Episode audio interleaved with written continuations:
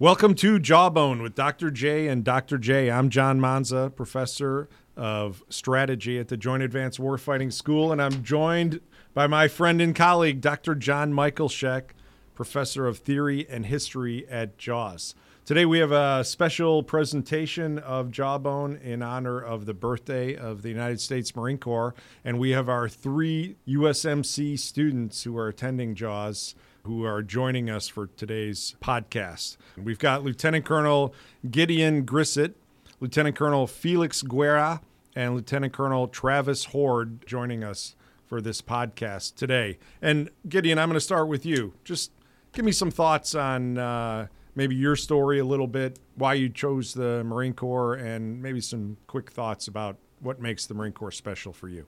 So I think probably a lot of people that come in the military, they have had family that have been a part of the service at some point in time. Um, I am not like that. I grew up with only my grandfather having served. Didn't really know him that well when I was growing up, and in reality, I grew up playing sports. I applied for some scholarships. I wound up getting a couple of scholarships for ROTC, and I uh, wound up going to the University of Mississippi. I initially actually went in under Navy scholarship, um, is what I got at first. And I initially, we obviously, the Marine Corps and the Navy does everything together uh, in ROTC. And uh, I did everything with the Marines. I love the team mentality of it. And um, I really grew upon that from what my upbringing was with sports. And I uh, thoroughly enjoyed it. After my first year in college, I didn't even go through our summer cruise, and I'd already requested to have my scholarship transferred over to the Marine Corps. Um, just the the amount of camaraderie that we had, even not even being part of the Marine option at, in college at the time, uh, just made it for me um, in particular. Uh, so I have been very fortunate in my time in the Marine Corps um, as far as different uh, opportunities that I've had I did uh, three years at Parris Island uh, doing series commander and company commander time there. And just looking at it from my time at the basic school, where we do, everyone goes through the same standardized training from the get go. Every Marine's a rifleman, everyone goes through it together. I think that baseline allows us to be more flexible than some of the other services and allows us to be able to kind of put in unique units in positions that the other services don't have that opportunity to do. And I think that just really the way the Marine Corps has uh, really pivoted and made a lot of change. I think we're one of the first services that did that, where we looked at you know where we're going with Indochina, Indo-Pacific AOR. We decided, we pivoted, and we have went all in with Force Design 2030. And I think that's a really good thing. There's a lot of skepticism, in my opinion, of Force Design, but in reality, I think it's what the Marine Corps needed at the time, and, and we did it, and we made the decision go with it. It's not perfect yet, but it, it's getting where it needs to be. Yeah, I love all that. I think most Marines, it's the the teamwork aspect, a small corps that is is flexible, and, and that certainly comes out in uh, in Force Design uh, 2030. So speaking of that, Travis, I know that uh, you're well schooled on uh, force design, and, and I want to really focus today's discussion on that, but but just give us a quick uh, view of how you ended up in the Marine Corps and, and maybe some thoughts about the Corps today. So I enlisted right after high school. Was an M1A1 tank crewman. From there, I got the Navy uh, ROTC scholarship, which eventually got to uh, the Virginia Military Institute. Great time there, and I'm sure uh, my colleague here will will talk more about VMI. Infantry officer, able to uh, spend my early time on the uh, the East Coast during platoon and XO time. Fortunate enough to be able to instruct at the basic school, company command, OPSO time on the West Coast with uh, 3rd Battalion, 5th Marines. Introduced to uh, recruiting, was blessed to be at RS Baltimore, not just to be exposed to that mission, but to be a part of that community while I was out there.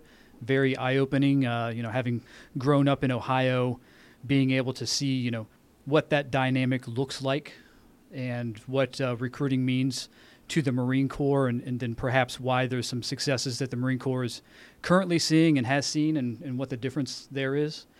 From there, previous planning school, School of Advanced Warfighting in Quantico, got to do my payback tour at the Marine Corps Warfighting Lab, working specifically on Force Design 2030.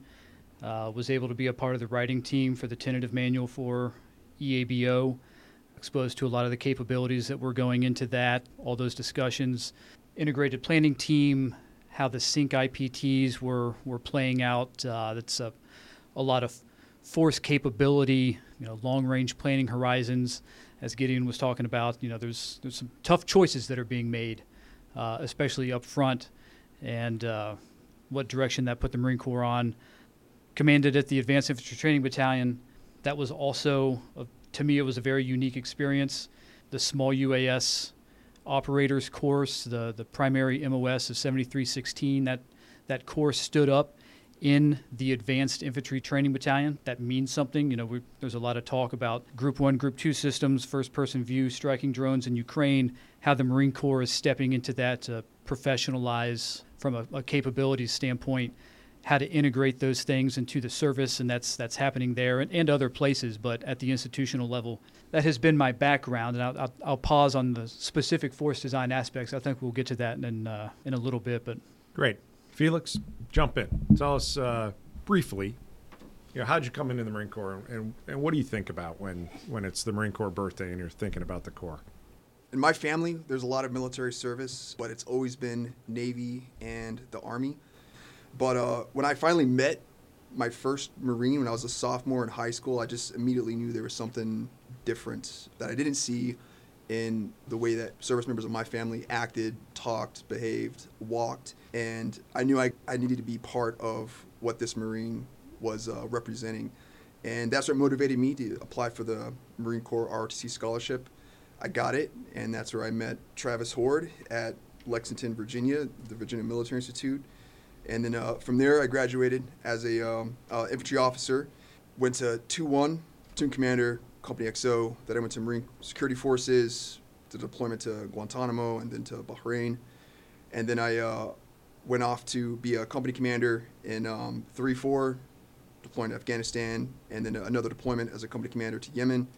And then I, I went to school at the Naval Postgraduate School, became a um, regional affairs officer in the Middle East, North Africa, and in Sub-Saharan Africa. And then I did my payback tour at Marine Corps Forces Africa, uh, working in theater security cooperation throughout North and West Africa and humanitarian mine action activities throughout the continent. And then um, from there, I went off to be the uh, Battalion XO of 1-3 when it was going under the experimental battalion phase before it transitioned to the uh, littoral combat team. And then I was a future operations officer at 3rd Marine Regiment as it transitioned to the Marine Littoral Regiment. So I got to see, be a part of this, you know, whole force design, you know, getting my hands dirty in uh, making that transition happen. With the, uh, the birthday ball, knowing that, you know, it's a day of celebration and uh, Marines all around the globe are celebrating it no matter where they're at, just always makes me uh, feel special because you have Marines on one day in the calendar year that are all like kind of celebrating the same thing. Yeah, that's fantastic. So, John, I'm going to make two points. And the second one, I'm going to turn it over to you. So, for me, when I think about the Marine Corps uh, and the, the 20 years that I spent uh, as an infantry officer in the Marine Corps, to me, the hallmark of the Marine Corps is this focus on combat and training for combat. Uh, I think, unlike maybe the other services, if I can be a bit bold, uh, that's what Marines are focused on, uh, and you you three represent that that well. And and I felt, you know, when I came out of the infantry officers course, I was super well prepared by the Marine Corps. Uh, to lead a, a, a, rifle platoon in the Marine Corps. The young Marines that I had who, who were machine gunners, riflemen, whatever, the, when they came through recruit training and onto their, their follow on schools, they were experts in their their weapon system, uh, almost overtrained a lot of them, and, and that's what you, you want to see as folks are, are going into into combat. But John, you know the other side of it is you know this this history and the lineage of of the Marine Corps, and and Marines know the history of the Marine Corps, I think, uh, quite well, and they're proud of that history, and and that runs through, you know, how they perform uh, in combat. There, there are previous generations that they never want to let down. Those folks who, who brought us to where we are today. Um, and as a historian, I'm sure, despite your ties to the Army through your family, that you must have some thoughts on the history of the Marine Corps and the pride that that brings to Marines. So first, thank you for letting me talk there, Marine, since I'm the only non-Marine in this little room right now. So yes, I uh, not a Marine, uh, parent, dad, father, uncle, family, all Army officers. So came from now the the Marines though we were always treated very nicely in our family. Nothing good. Now as a as a good child of the late '80s and early '90s, and Travis, we've talked about it. I do remember very well the greatest Marine Corps commercial that Dr. Manza does not actually like, and that's the dragon slaying the dragons with the sword. Um, that's about the extent of my time with the Marine Corps until I got here. Um, now the the history, uh, long history, and I think as we have focused to the Pacific, the Marine Corps has taken on uh, even more, maybe more importance. Is that correct way to state it? More so than the Army. Um, but I got one question, Felix Travis. How did two Marines end up at VMI? So for me, at least, I had always had a fascination with the Middle East, and this was uh, pre 9/11, and there are very few colleges in America pre 9/11 that actually had a uh, Arabic program, and believe it or not, VMI was one of the few that I could count on on two hands. Uh, Post 9/11, like every community college was offering an Arabic program, but that's what really drove me to go to um, VMI was uh, just to learn Arabic and learn more about the, the Arabic culture because I just had an interest in it. Mine is much less uh, forward leaning. Yeah, I figured that. Um, so I was a Lance Corporal when my scholarship was approved. My CO at the time was a VMI graduate. He wrote VMI on the number one choice of the schools that I wanted to go to. And that's how I got to VMI.